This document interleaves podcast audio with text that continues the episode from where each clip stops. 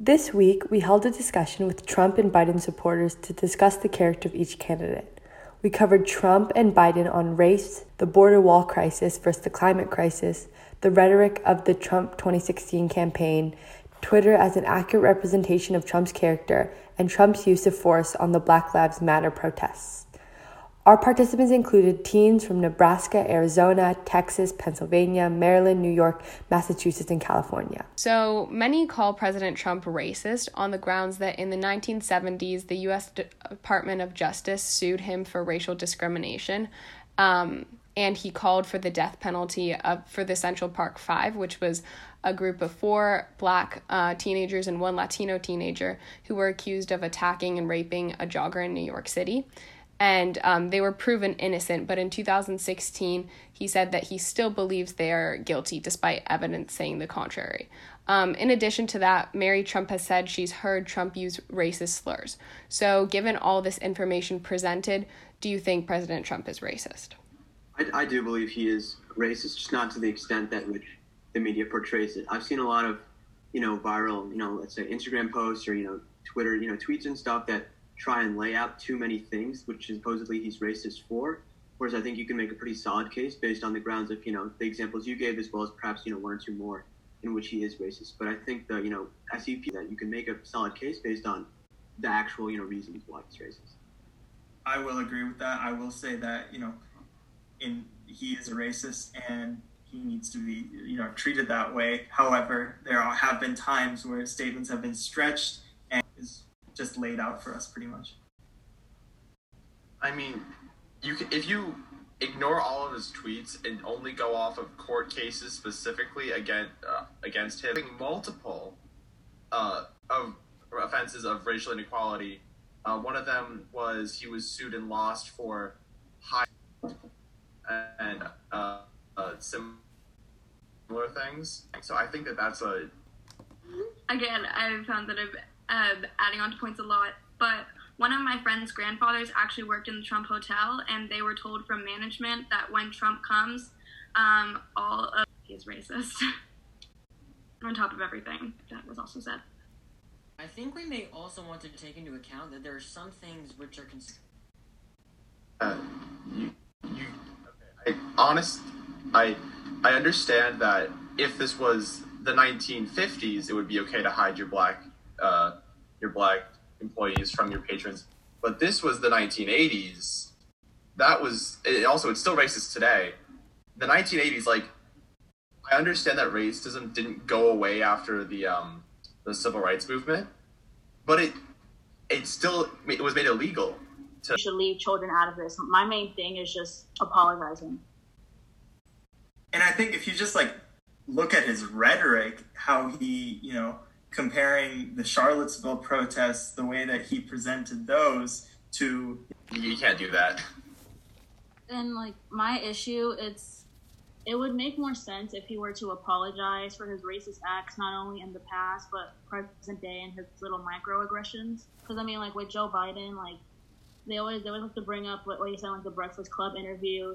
If you don't vote for me, you wouldn't be black or whatever. He did apologize for that after. He shouldn't have said it at all. I agree with that. But he at least apologized and said, I am sorry. I should not have done that. Trump has never apologized for anything he has done. He hasn't apologized for attacking a 16-year-old climate change activist.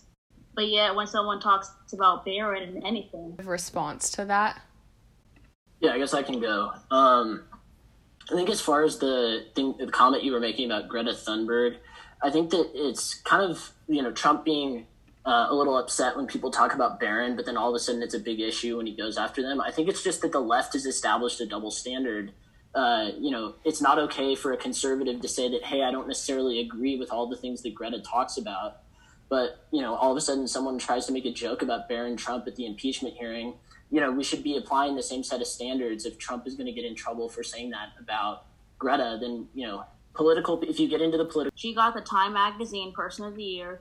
He was jealous because he didn't, and so he decided to attack her in her age. That is wrong, because he is the exact same person who, when someone made a joke about Barron or whatever, when just even mentioning Barron's name, they got mad. The left agrees, hey, leave children out of it. we all agree with. None of the GOP condemn his actions. And like exactly what Whitfield was talking about, like the racism and like the rhetoric. Look at El Paso with the El Paso shooter. He has yet to apologize or like have his like condolences about the El Paso white supremacist shooter who was doing most of his actions because of Trump and using Trump's negative immigration rhetoric, far right, actually radical right, spokespeople. I think what's worse about the Greta Thunberg issue is that Greta Thunberg isn't saying anything. Opinions, theories change, laws get reworked so the math works out better. But overall, a theory, according to science, isn't something that can be challenged. And climate change, we're still learning about it, so things will change about it. But theories themselves are rooted in fact in what we know now. And by telling a child, an ad hominem attack, but whatever, if attacking a child for telling, for cons. So the double standard is definitely there. And also back on the Barron Trump thing, Barron didn't ask to be part of politics. His dad ran for president. Greta was out there herself making decisions and saying stuff. John, go ahead. Yeah, so I guess on that, as far as Greta goes, the first part is Greta was specifically saying to the people at the UN, it's commonly quoted now, the whole "how dare you" comment that came out. She was obviously addressing politicians in a negative light. It doesn't necessarily make sense for you to say, oh, she's just hiding behind scientific opinion and all of that, even if... Okay, wait, I have a couple of questions to ask you. One, scientific opinion isn't a thing unless you don't have a degree and you just have an opinion about what science is. Scientific fact, which is what Greta was talking about, how dare you, that part of her speech was addressing how politicians were dismissing her. Science is not 100% decided. Science is always changing. And especially we're using the word like climate crisis, climate change, etc. Thomas Sowell talks about this in his book, Vision of the Anointed, that when you use the word crisis, you're not really meaning that it's a crisis itself. It's just that you want to create a political goal or a political end result that you desire. And they're sort of trying to... Crisis adds like a whole, like, puts like the whole, like, political propaganda to it. Couldn't you say the same for the border wall crisis? Because his whole 2016 campaign was driven on illegal immigration of the southwest border. But what many people don't realize is that illegal immigration through our border crossing, the southwest border actually, has been a declining issue since the 80s, only rose up a little bit in 2014, but then continued to decline. So you could honestly say that, okay, so you said like the word crisis is like as like a whole, like brings like the whole like about politics into it. Isn't the border wall, quote unquote, crisis the same thing? Because it's not really a crisis, but that's what his whole campaign was driven on. Okay, so let me ask this question. Do you think Trump's whole 2016 campaign in which he ran saying that he would build a wall to protect Americans from the southern border and from drugs and illegal... Do we ever... And... Sorry, I'm... It's still... It wasn't very... efficient. I don't know, that's not the right word, but it didn't like keep out a lot of people. And the new wall is just like a bigger fence, and it is going to work better. But illegal immigrants coming over here, they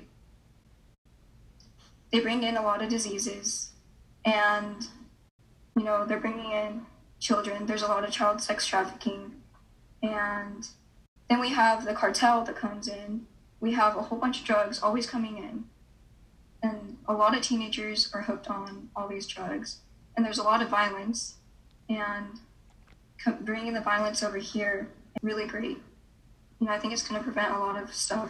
And I think that if people want to live here, they should be coming legally. And Trump is doing his job as the president, his executive order to enforce the laws.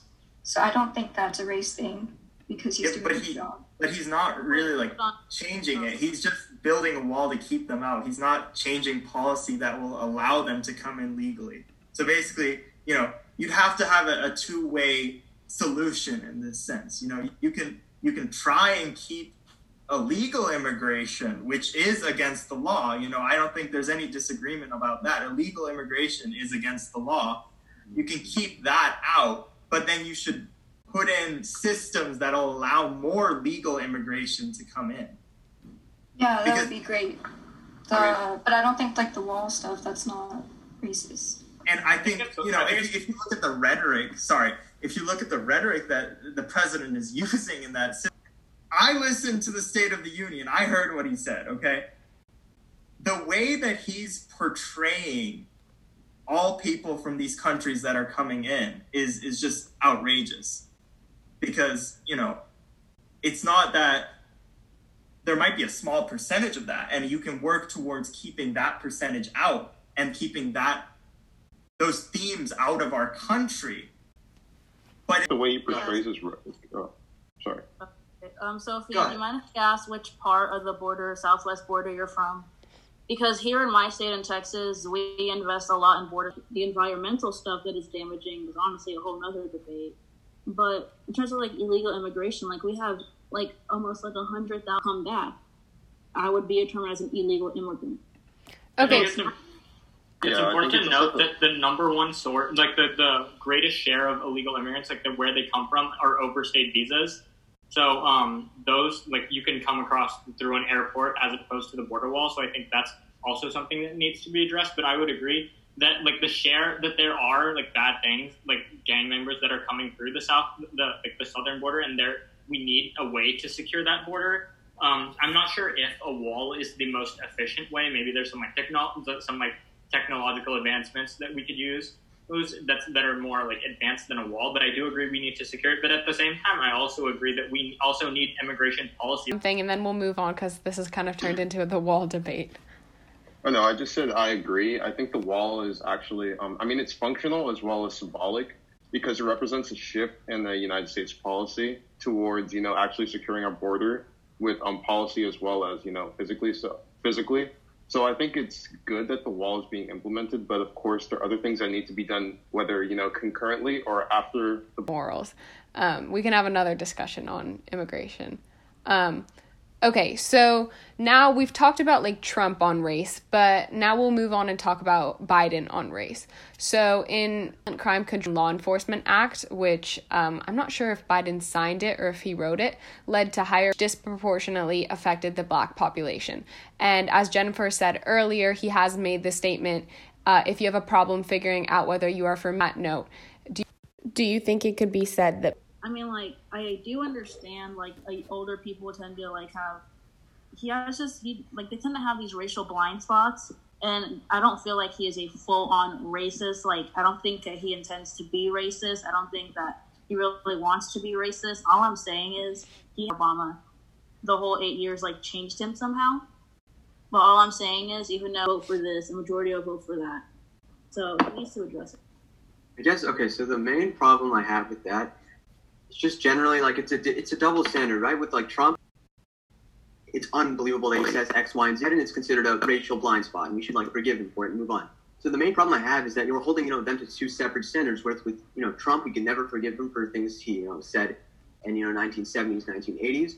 But with Biden, even though, you know, more recently, you know, he voted for the 94 crime bill, he, you know, opposed busing legislation early in his career, not to mention the various, you know, racially insensitive comments he's had.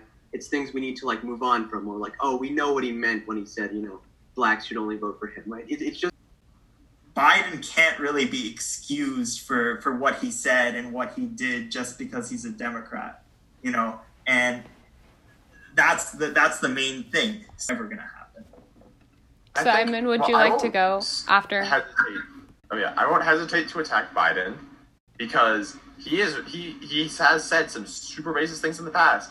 But the reason that I support him over Trump, not aside from the politics issues, like from a purely moral and like perspective, Biden is less racist than Trump, only on the grounds that he's had less lawsuits attacking him. Politically, I have to support him because it's not Trump. But racism should him. But Simon, would you like to go? I also think it's important to note that, like, Biden is kind of trying to just, like, avoid the argument that, like, he is racist by, like, coming out and saying, like, his VP candidate will be a woman of color, right? Most likely. And that kind of, to me, that came across as kind of disingenuous and tokenizing.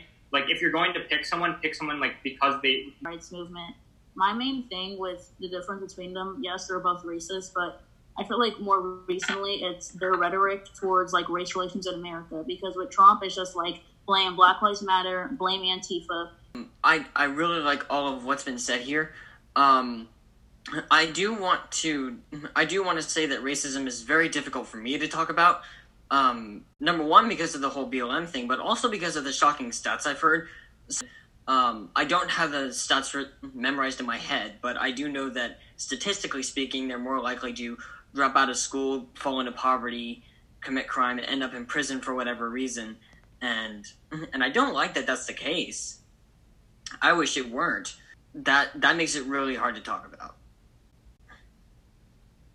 Wait, but why? That's my thing, because like a lot of like the issues you just listed in terms of school and.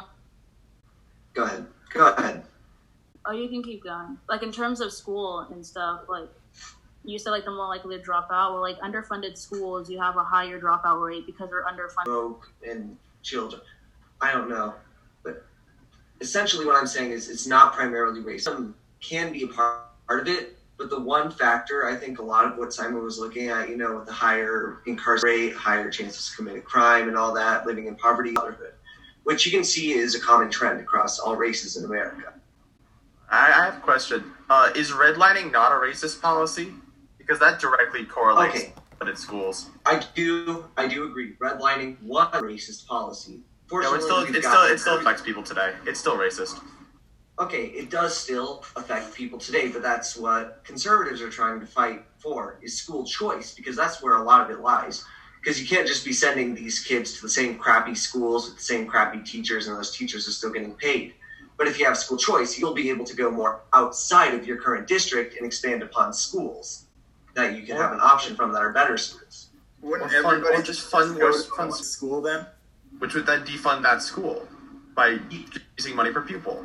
But then other schools would notice that everybody's going to that school, and that would promote competition, which is good. Raising in price. But they can't have competition if they don't have the funding. Inherently, what you have to do is raise funding to underfunded schools. If you're going to allow everyone to choose what school they go to, then each and every school would have to get the equal amount of funding and the equal amount of support.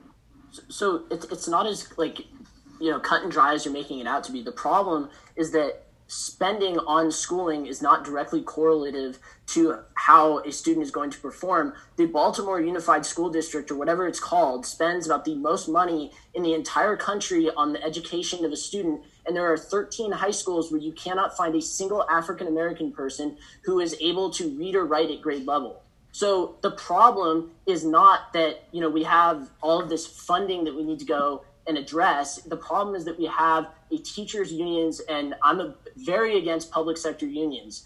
We have unions that, you know, keep bad employees from being able to be fired for you know, bad performance. Then it kind of defeats the whole purpose. Wait, well, so you're talking what tenure? What has to do with the student being African American? It has to do with the student and the teachers that are at those schools and how they're being supported so that they can support the students, right? Right. So the point that I'm making is that you were trying to make the point that funding is, you know, connected to the performance of a school. I'm Correct. Saying that in like Los Angeles County, there are you know, take race out of the question. By and large, people are not reading and writing or doing math at grade level. You can see the same thing in Detroit. You can see the same thing in most of these urban areas. And you know, unless we decide that we need to do something and change the way that we're looking at schooling as a whole. You know, we had this whole thing where we were talking about police unions for a while, but nobody ever said anything about the teachers' unions. And now the teachers' unions are calling for all of these things and holding students hostage, you know, as we talk about reopening schools. And the people that are going to be hurt most by keeping schools closed are the people that are low-income students and people that come from potentially single poor households where parents can't necessarily stay home and help them. Okay, so at risk of not making this a debate solely about, you know, school choice and stuff, I just want to say I think there are various facets of what you're saying that are correct. So I do think that there are some problems regarding underfunding. However, the teachers union as it is probably the most powerful union in this country, and there are, you know, a lot of problems with public sector unions. But right now, I think a large part of it is that teacher unions are not willing to back down. And since they're such a controlling union, they're actually in a lot of places with choice. Peyton, I know you wanted to say something if you still want to. I live in the Baltimore metropolitan area, like 20 minutes from the city. And I've been in it before, and I know some people that go to, the Baltimore City, public schools and all that. You're right about the funding for them and all that, but there's also a factor of me, watching the news every day, seeing another person get shot. That has an effect on, especially the children that grew up around there. And it's not always the best support system, especially living in that area where it's just basically a box, really dense out area, stripped of all our resources. And you have these people seeing murder, drugs, and all that every day. And you have these teachers that probably live within the area, so that can affect them greatly. Meanwhile, I live... Education and race. If not, then we'll move on to the next question. Okay, so Lana, you brought up a point about how... Is that right? Okay, well, let's just say that is right. I find it ironic because just a couple of days ago, Ben Carson and Trump are getting rid of the AFFH. If you don't know what that is, it's an extension of the Fair Housing Act of 1968, which was meant to decrease the effects of redlining it away, which would only increase the effects of redlining. Okay, not to step in. I'm not a conservative, but to step in, the AFFH was a horrible. It was vastly it cost a lot of money. It was very, very poorly executed, horribly executed plan. My thing with that, he's getting rid of all this stuff, but he's not having a substitute for anything. He's just getting rid of it without a substitute. He has not said any substitute for it. I agree. You should replace it with something. Yeah, if you're gonna throw something away, at least replace it with something. At least John, go ahead. So one of the things that I will say about that is the AFFH, the specific regulation that you're talking about is something that was added on by the Obama administration. So Trump getting rid of it he's also offering up solutions. He wants to make sure that, suburban communities have more control over what the AFFH was to do. The federal government can step in and overstep what the local government wants to do. And, I'm a conservative. I believe in state rights, federalism, that power should eventually go down to the individual people and communities themselves. And without, by making big government step in and regulate the amount of transportation funding and stuff people get, because he would have gone ahead and changed the policy. But just going to throw out a quote that he said on July 29th to see what you guys have to say about this as well, because it is involved with redlining and housing. So he said, "I'm happy to inform all the people living in their suburban lifestyle dream that policy, or does this help it? And is this policy racist?" John, go ahead. So first of all, what he was making the point about in regards to the housing point is that one of the things that the AFFH would do is if you didn't decide to change local zoning laws, in other words, to allow for a lot of housing to be built in an area, you could come in and build an apartment complex and have a bunch of people living in a certain area. He's saying that, certain communities should have the ability to regulate the amount of zoning that's going on. So he's trying to make sure that people just don't come in because the federal government forces them to do so and build huge apartment complexes in these suburban communities and maintain what they had fought for a long time in regards to single-family housing, zoning, and stuff that exists within these communities themselves. So there was no way to write that?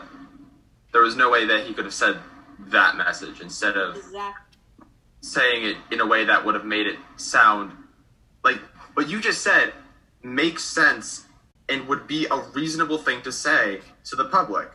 But what he said made it sound, the way that he said it, the rhetoric that he used, whether intentional or not, inherently is not okay. Right. I mean, I'm not saying that Trump's Twitter is a perfect example of how we ought to act, and I think he definitely says things on Twitter that I don't agree with, and things that I say, why the heck would you say that on Twitter? He gets into these dumb Twitter wars that don't bring anything out. But, I think at some point he only has 280 characters or whatever it is. I don't use Twitter. I think this is probably one of the screenshot of the memo app or something. 280 characters, that's not that many. But I also know posting pictures of text on them or something. Again, Which, yeah, I'm not disputing the fact that like he can do stuff in other ways. I don't think this was a great. The messaging on this wasn't the best. Just like the one where he talked about the suburban housewives of America in a different tweet. Like that one didn't make sense either. Again, he was making the same point about AFFH, but you know you don't have to go down to these sort of things where conservatives are like, Trump, I know you're trying to appeal to suburban women who are going to win you the election, but you know. Don't come across that way.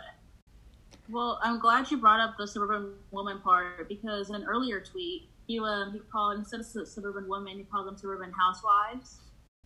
So already implying that he has a stereotype that women in the suburbs are housewives. And with like his suburban woman vote, it's actually been declining. And he is, it was super strong in 2016, but now it's going really down. You can see the huge sign that his vote is going down in suburban women. Okay, so staying on the topic of Twitter and Trump's Twitter, a few weeks ago, video, but it was pretty loud, so he might have heard it, he might not have, but what do you think this says about his character? And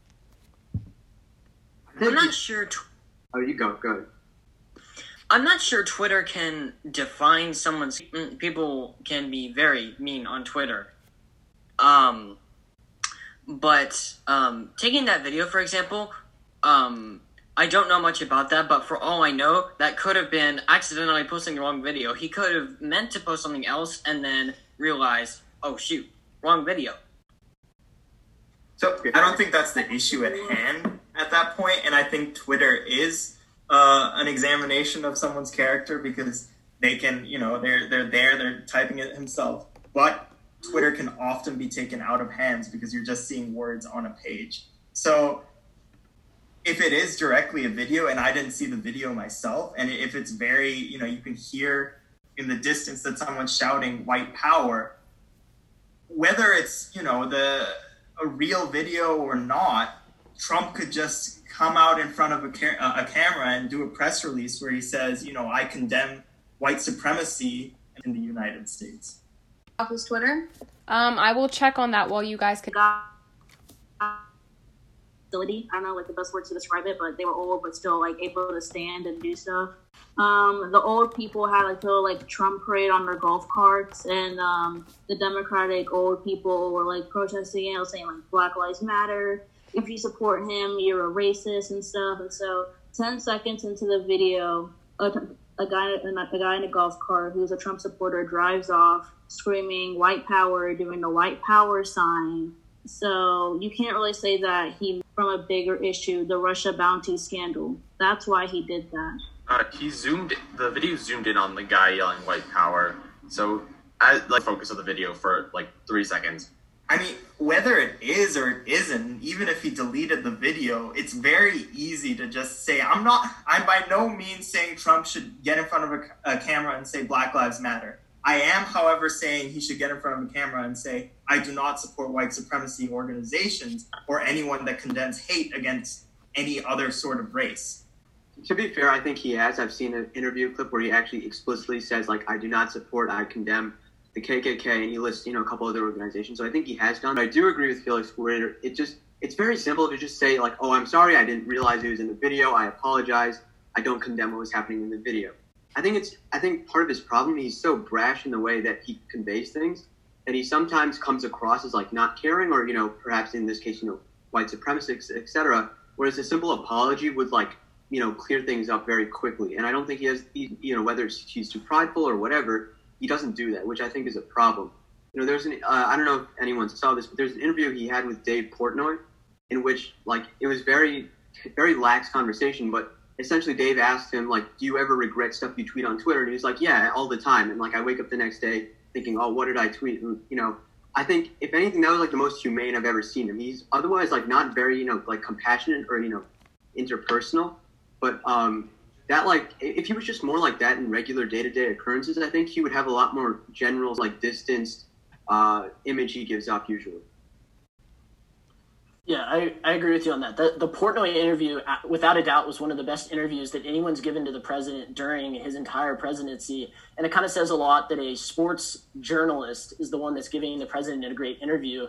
And for me, just as, you know, I'm a Trump supporter, I think that he should be doing more of these types of interviews where, you know, for example, he goes on Joe Rogan or goes on Dave Rubin, where it's more with the retweets, they get him the most. He specifically said the retweets get him the most. I think that, again, this was another thing on his Twitter where conservatives were like, what the heck are you doing? You know, it was not a news cycle that he needed, especially because of the Russia bounty scandal that was going on, which in the first place was, you know, in my opinion, was the second coming of the Russia hoax. And, you know, it was just the Obama administration type of Durham investigation. My main thing with that Russia hoax, it's actually kind of ironic you said that when multiple GOP senators like Lindsey Graham, Rand Paul, and Mitt Romney, obviously, when they came out and say, hey, the president should address this, every news network covered it, including Fox. They even know the guy's name who has been, you know, killing the U.S. soldiers in Afghanistan. I don't know his name because it's really long, but they do have his name. Trump was pressed about it on an Axios interview. Like, hey, have we talked to Russia about this scandal? He said, no, nothing else. So he knows about it, and even the GOP knew about it. The GOP senators had a secret meeting about the scandal. So been going according to plan. God willing, it continues to go that way.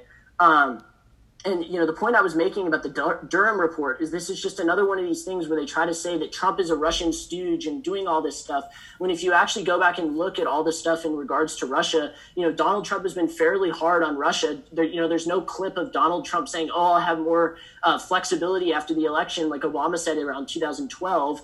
To the the Russian foreign minister, and also like Donald Trump wasn't paying foreign countries and stuff for dirt on political opponents that weren't true, that were then being funneled through American think tanks. That I was trying to make on the Russia hoax.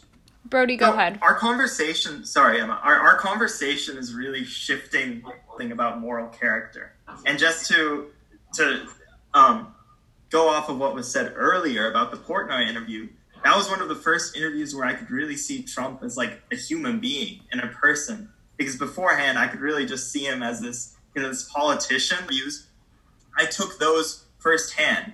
So what is it really that we should be judging people off of? We just have to understand that we have to view politicians also as human.